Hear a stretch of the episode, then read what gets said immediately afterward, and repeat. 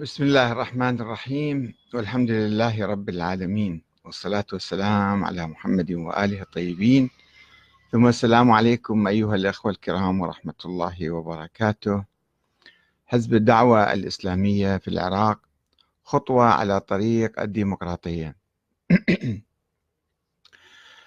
أنهى حزب الدعوة الإسلامية في العراق مؤتمرا عقد بعد ست سنوات من المؤتمر السابق. وليومين يوم 12 و 13 من تموز وانتخب أو أعاد انتخاب الأمين العام السيد نوري المالكي أمينا عاما له. وبذلك يعني تقريبا أنهى خلافا أو خلافات عديدة كانت تعصف بالحزب منذ فترة.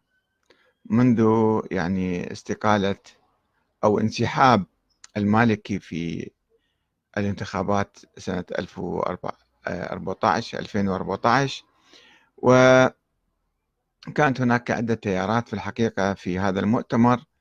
مؤتمر ضم حوالي 400 عضو من قيادات حزب الدعوة.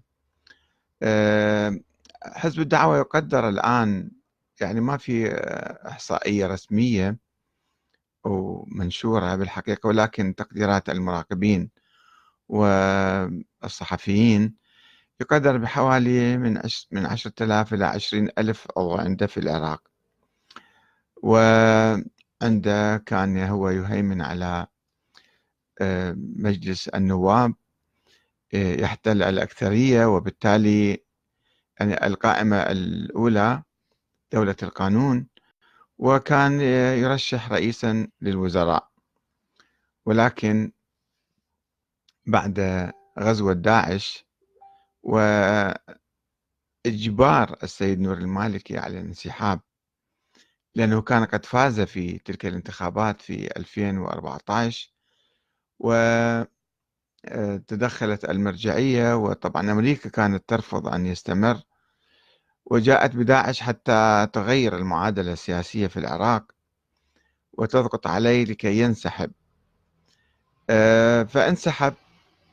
طبعا تم إخراج هذا الموضوع بتوجيه آه، بعض قيادات حزب الدعوة رسالة إلى المرجع السيد علي السيستاني آه، يطلبون منه أن يبت في الأمر فطالبهم بانتخاب واحد آخر. ولذلك انسحب السيد نور المالكي رغم أنه هو كان يعني هو آه، مستحق للرئاسة الثالثة.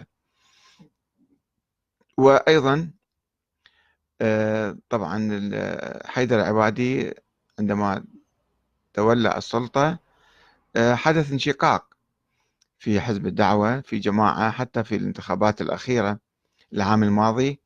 هو قدم آه، قائمة أخرى غير قائمة دولة القانون وقائمة آه، الحزب الرئيسية مع نور المالكي وبالتالي آه، يعني لم يستطع هو الفوز ولم يسمح لواحد آخر من حزب الدعوة بالفوز. ولو كانوا متحدين مع بعض ربما كانوا واحد منهم يفوز بمنصب الرئاسة مرة أخرى.